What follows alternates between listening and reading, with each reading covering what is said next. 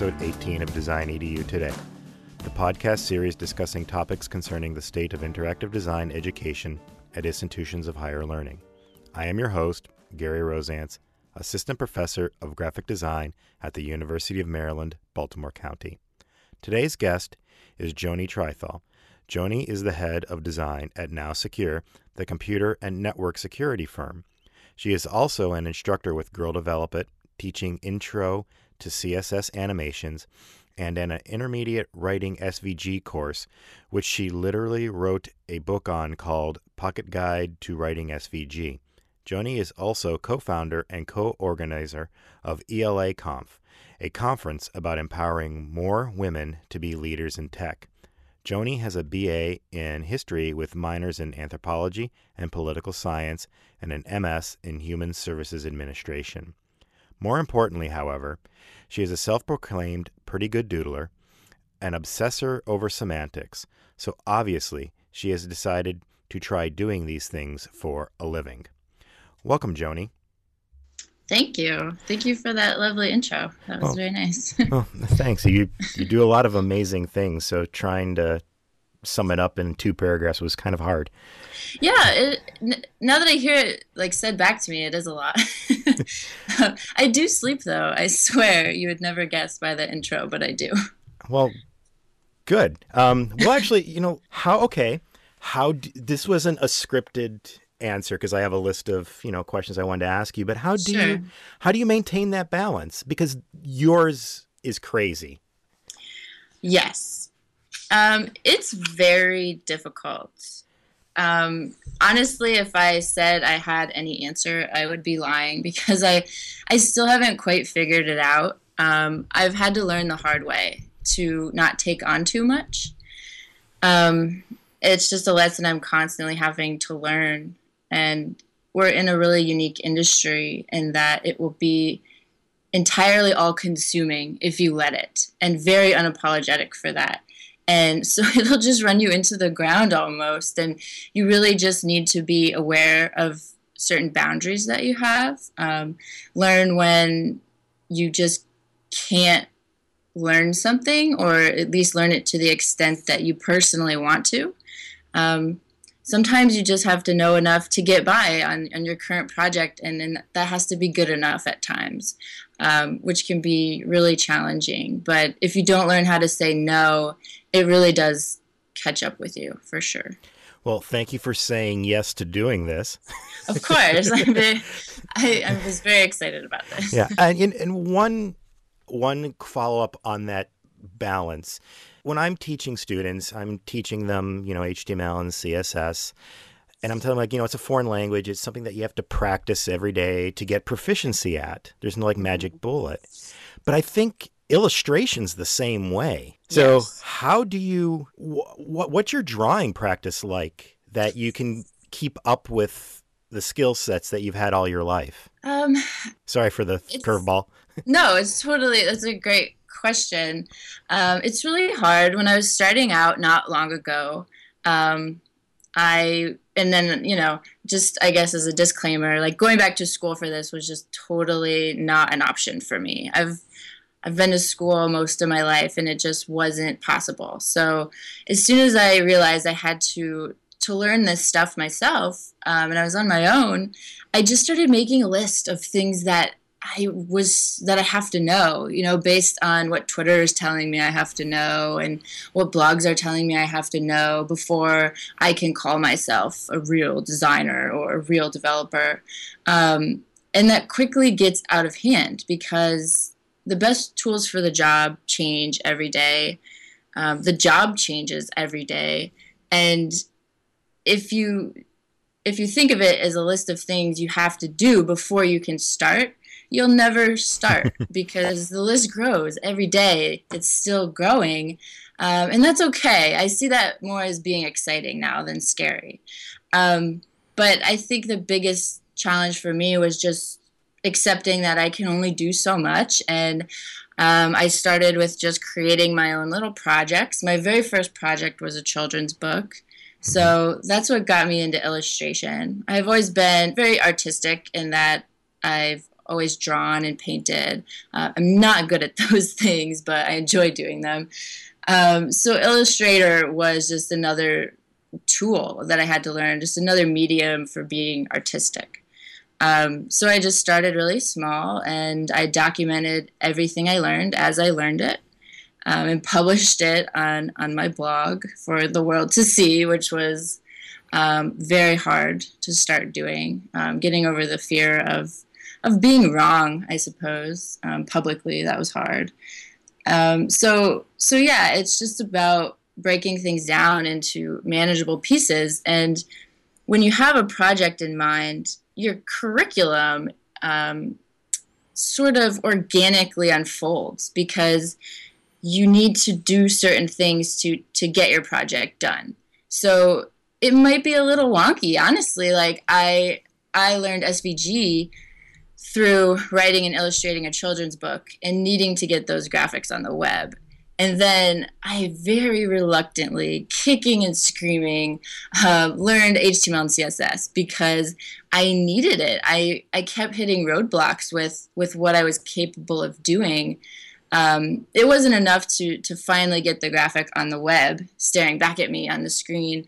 I wanted to move it. So, so I had to learn CSS in the context of, of getting my graphics to move. Um, but of course, things like, you know, web design layout came later, but it was never something I was initially interested in. Um, that's interesting. And I'm, again, this is something going not what I was originally planning to ask, but you brought up. Let me preface this. So, everything that you did was intrinsically motivated because you wanted to do it and you weren't told you had to. I mean, okay, so the, how much was it intrinsic that you just wanted to do it versus extrinsic where people on Twitter, um, blogs, whatever you were reading, were telling you these were the things you needed to do? Right. Does that make sense? Yeah. Well, honestly, it's just I couldn't retain the information unless I was applying it to exactly what I wanted to be doing. No, that makes um, sense. So there were no blogs explaining how to create a CSS crab, okay, and make its eyes move. But that's what I wanted to do. And so that's what I did. And in doing that, I accidentally learned a lot about positioning and layout because to get all those little crab parts um, exactly where they need to be, you have to be really good at uh, CSS positioning for sure. Um, so I sort of tricked myself into learning these things because it really wasn't where I, I saw myself going. I didn't see myself being a web designer exactly. I was just sort of having fun and and being artistic and, and learning new tools. Um, so you mentioned that you didn't have you didn't go to school for design or for illustration or for development, but and I in reading through your bio, you have a BA in history with a minor in anthropology, political science, and the Human Services Administration, the masters. But I'm curious about your BA with the minors in anthropology and political science. How much do you do, of that knowledge that education helps you as a designer, illustrator, front end developer? Well, at first, I I was actually kind of crushed because I'm like, oh no, what have I done? I spent all this money and all this time on school, and it's like irrelevant now. Um, and that was hard at first, but I quickly realized that uh, that's, of course, not the case. Um, it's made me a better designer in so many ways. Um, considering my undergrad experience, my biggest takeaway from that was just challenging things that are established as norm. Um, learning to speak up and, and, question things that other people say. Um, until that point in my life, I mean, all through you know high school and middle school, you just sort of do what you're told, and, and you're mm-hmm. not supposed to question anything someone tells you. Um, and then, of course, now I'm learning that I can, and it's really kind of cool to have a conversation with somebody uh, when you don't agree with them. and that's incredibly valuable. And then as my um, concerning my master's degree, um, human services, focus in grant writing. The grant writing process, when I was a grant writer, um, which was a whole lifetime ago at this point, was really all about breaking down complex things in, in really easy to digest ways for people mm-hmm. in, in, a way that gets stakeholder buy-in um, and that's really sort of what i do every day still so it all sort of came full circle it's a little bit of a unique background and i got here in a little you know it's pretty not the average way to get here um, but i think there's a lot of pros to having a non-traditional design background as well. Well, what is a traditional way? I, I don't think that exists still. yeah, I don't I don't really know. I mean, that's most of the designers I work with. I mean, I rarely ever hear. Um, I, I went to a four year design school and I graduated and, and now I'm a designer. um, everyone sort of has a really cool path, and I love to hear about people's backgrounds for sure. Yeah, I didn't start going to school until my late 20s, so I had a very non traditional route as well. um, okay. So, in addition to being a good illustrator and a designer, you're also a front end developer. Is the term front end developer correct term for what you do or how you perceive what you do? Um, I guess it's tricky. I sort of lose track of all the different titles, to be honest. Um, but I suppose I would say I'm more of a front end designer over a developer. That makes sense. Okay, no, that that makes sense. But you, and and the reason I'm asking that is it's it's becoming so blurred for me educationally. Yeah. To train somebody to be a screen based designer, they need to know f- some front end development to get something on the screen to right. then discuss, critique, talk about, and learn from. So, is that really development, or is that just enabling design? And I'm kind of struggling with where that balance is for entry level students. Right. Yeah, it's definitely hard. Um, everybody sort of has different strong convictions about that. Um, but I guess I always say, like, there's really nothing more empowering than being able to build your own designs. Um, when you sort of hand over a mock up to somebody, they they might not be picking up on all your details um, that you've worked so hard on and your little micro interactions that you're super proud of and you know that are going to like really enrich a user experience um, so a lot a lot can get lost in translation. So being able to just sort of take over that part of it as well. Um, once you have a taste of that power, um, you it's hard to deny the benefit of, of having that knowledge.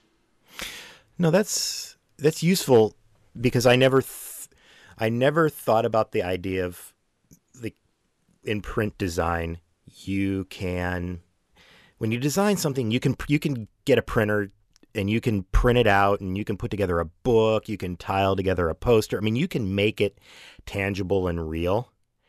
But right. if you're just a visual designer and you're just doing mock-ups in whatever the you know the current flavor of the month is tools exactly. wise, there's no that's it. There's no like satisfaction of seeing a finished product at least in my perspective, and obviously you agree, but I'm, I've never stopped to ask my students if they ever saw it that way themselves. Are they like, do they really care if it's, you know, functioning? And right. I've never, I've never, that's something I'm going to have to ask them this semester. I never thought about that. You also have a passion for teaching. You are co founder and co organizer of Girl Develop Wilmington and you created a kids web design tutorial series for um, Toots Plus called Tuts+ Town. Um, I read your I read about your struggle with how to teach children HTML and CSS. Um, having taught HTML and CSS through Girl Develop It, Do you find that adults and children need to be approached the same or differently when it's being introduced to HTML and CSS? Um, yeah, I'm finding that teaching is really what I'm most passionate about these days, for sure.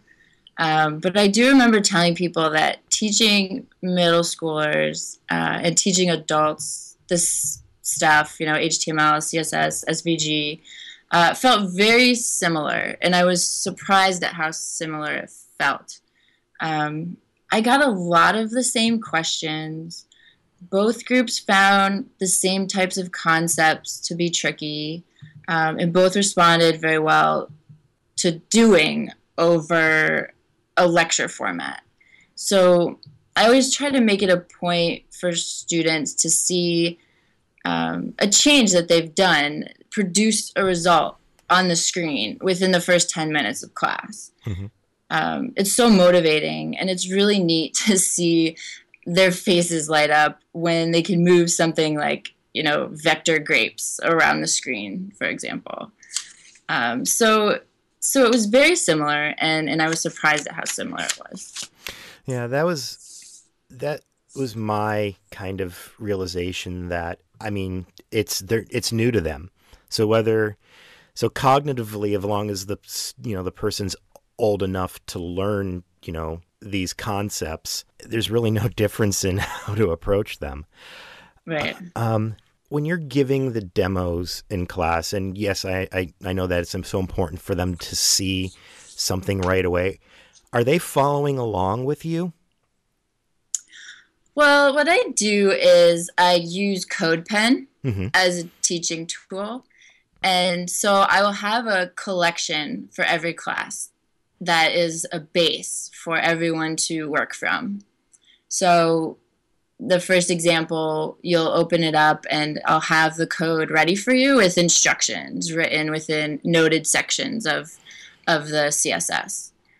Um, so I just sort of will present this to them, let their let them get their bearings a little bit by just sort of throwing them into it.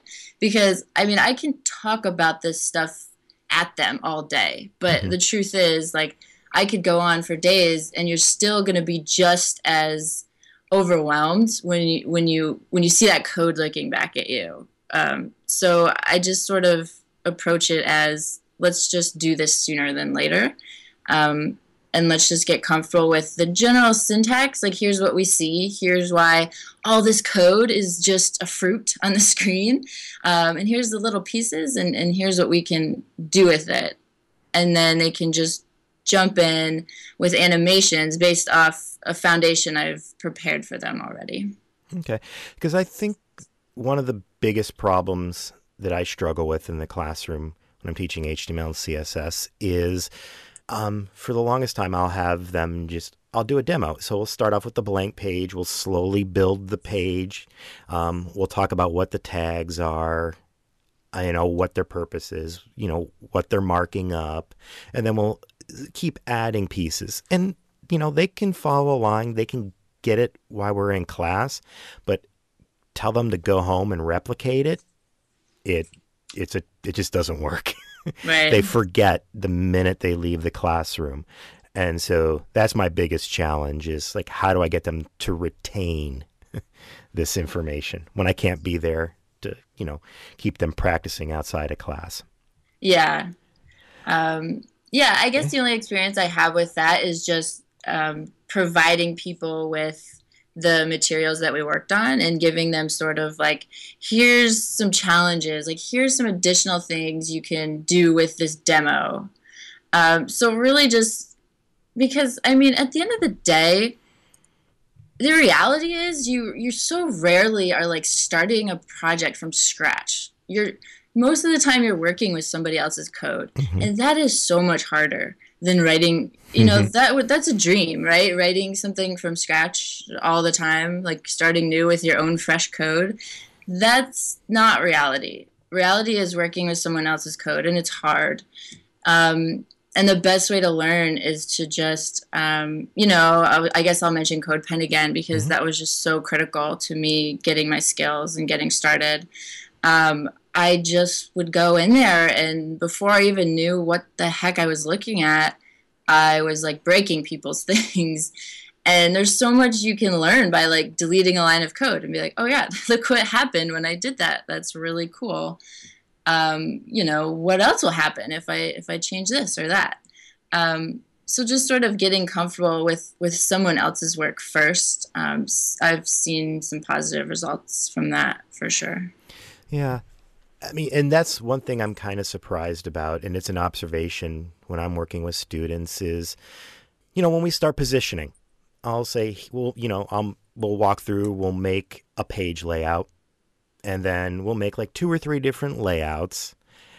But unbeknownst to them, that those two to three layouts are probably, if you took pieces and parts from each one of them, could reproduce any layout that's on the web today. Right. But they don't see that, oh, I can just take this and put it over here. That is a foreign concept of like Yes. picking these pieces apart that I can't figure out how to Yeah. articulate. patterns patterns and creating like flexible reusable components is definitely an advanced skill. Um, i think in a perfect world you teach the, that to people up front so it's the only way they know how to do things but i think in reality it's it's very hard. It's very hard to grasp that and i think you have to know how to do it the wrong way first to know why that's so right if that makes sense Yeah, it, well, yes, it makes sense, but also no, in the grand scheme of things, it doesn't because copying and pasting is pretty simple. right because that's the skill you need to be able to copy a pattern paste it into yours. Right. I mean it should be simple but i didn't i it's an advanced skill. I, I love that term.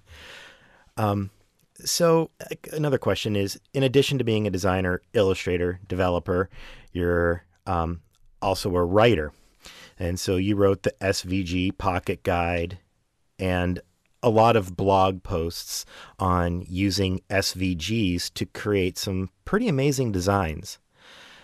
I, I'm bringing this up specifically because I want to know your thoughts on what an interactive or web designer needs to be able to, to be successful in the industry. Do they need to have all of those skill sets that you, you possess? definitely not i mean i'm always cautious in listing out skills Yeah. that i think are key to success because it, it just varies so much depending on the position and the situation i mean it's not uncommon to work with four designers that have like very little overlapping skill sets um, but for me i just learned exactly what i needed to in order to you know carry out whatever projects i was working on. So um, it took me down a slightly strange path as i said but i i wouldn't really have it any other way because i've i've had my hand in, in a lot of different things and it's helping me um, hone in on exactly what it is i want to be doing. Um, and then you know getting back to the whole being empowered by being able to build out your your own designs um, you don't have to rely on the hopeful design eye of someone else picking up all the work that you've done. Um, you have complete control there. And so you can really see it through and it can be exactly as you intended. Um, whereas otherwise when you're handing it off there's really no promise there. So it's always something i i pitch as like a huge bonus, but I, I certainly know lots of designers that don't um, know HTML and CSS, and they're very talented, and they, they don't see it as being limiting. So it it really just varies so much. It's hard to say. Yeah, and I think that's the issue that design education is facing now. Um, sort of like, I would say, you know, back in the day when there was a mechanical paste up, this is before computers, there was an orchestra of people that was necessary to create a design. Right. And then that slowly got funneled into, you know, one person on a computer can produce the same thing that everybody back in the 60s, you know, a team and so now you're funneling back out again to you need a team to produce something. And it's really hard for me to figure out, you know, you're you're not going to be able to do everything, but what is enough to right. lead you to you know to get your foot in the door and let you decide what path you really want to um, go down.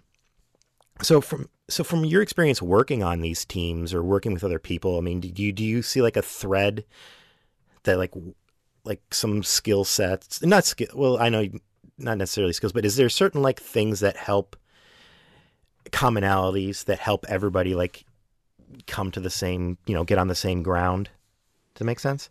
Yeah. Well, I I really can't even just say like, oh, this certain tool will yeah. you know make your life better and because um, that tool will change tomorrow and that's really not the hard stuff i where i think what i think is the most challenging is you know things that are regarded as like quote unquote soft skills mm-hmm. so i think that designers so often our work feels instinctual and we're not very good all the time at articulating our decisions because it feels like instinct brought us to this layout decision. Um, but that's not good enough. We need to explain exactly why we did that. And on top of that, why we didn't do something else. Uh, because we need to explain ourselves to people. Um, we can't just come up with designs and and not be open to to feedback of any kind um, and base this off you know gut instincts so so learning how to communicate these things that at first seem instinctual is really difficult. Um, so the best designers i've worked with are very good at explaining why they do something um, why they didn't do something else. And it just makes them just such a pleasure to work with honestly. And that's like a type of skill that it's really hard to like have a class on that you know? Yeah. it just it just comes from experience really um, and also the some designers can be really quick and i was definitely like this um, and i can still be in situations where i feel a tendency towards this but as soon as you get feedback um, you sort of shut down and you just want to like throw it out and just make the person happy and mm-hmm. just do what they they they want done.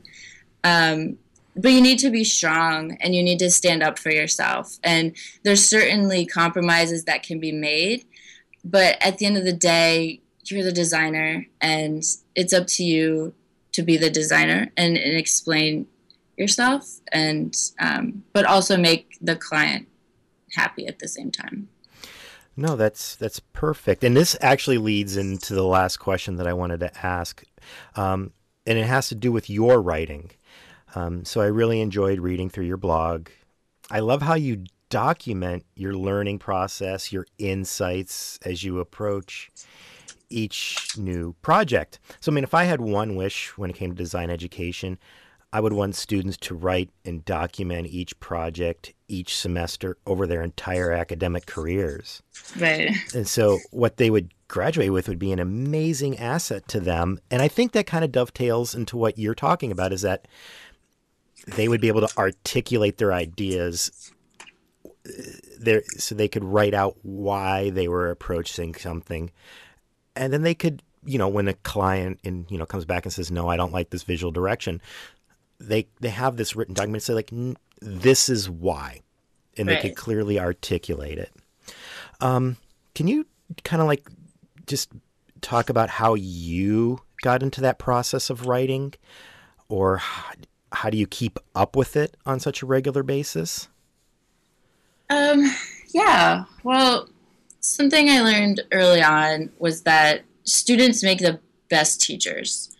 Um, you remember exactly what was tricky about something? So you can speak directly to that right off the bat and that's invaluable to people that are also starting out. Um, and it helps you remember the information better. You can retain it better um, so as soon as I started learning, I, I just started writing. And I, I don't have a glamorous process at all. It's literally, I will open, you know, I'll start a blog post draft and I just start like brain dumping words like, this is what I found tricky today. Um, and here's what I know about it so far. And here's where what I would like to know about it. Um, and then eventually I sort of piece that together into a cohesive article.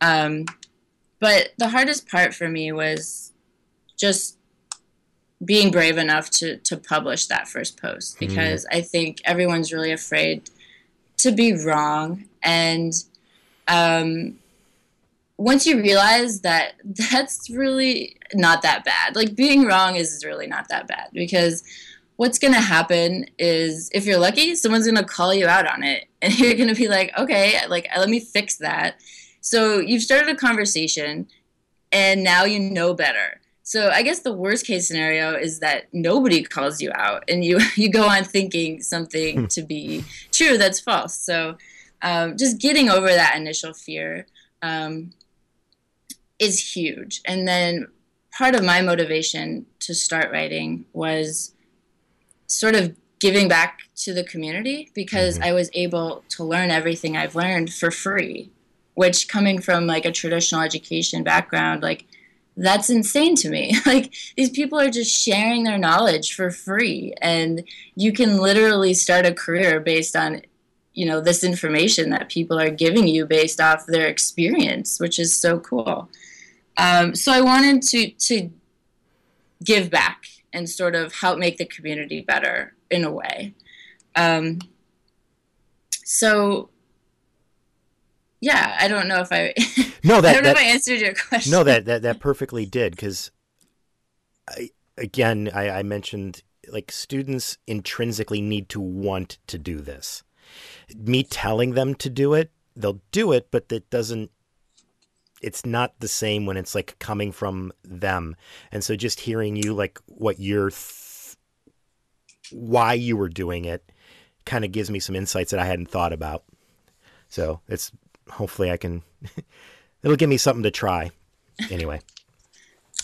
All right, Joni. Uh, before I let you go, is there anything you are working on that you would like to share, or something you want to promote, or maybe a final piece of advice you'd like to give design educators that we didn't already cover? Um. Yeah. I mean, I guess any final advice I could give is to just try to make the community better with every project that you're a part of um, and make yourself uncomfortable.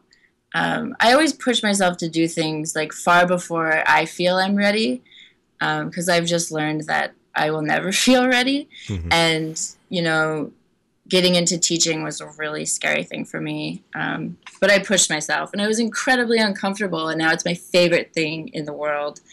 Um, and then just, you know, trying out different things like with the demos um, just really hands-on stuff i've i've gotten a lot of good feedback for all right well well thank you um, and thank you for your time.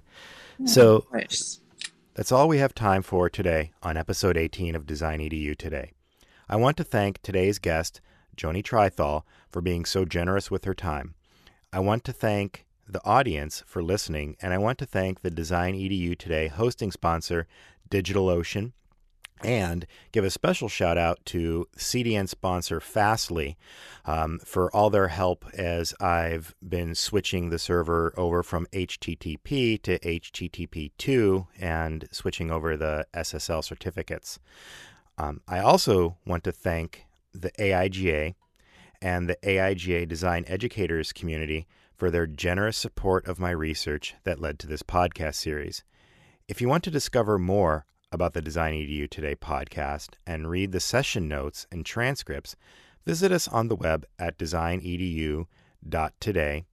You can also follow us on Twitter at designedu today, like our Facebook page, or subscribe to this podcast through the iTunes Store. Thank you for listening to Design EDU Today.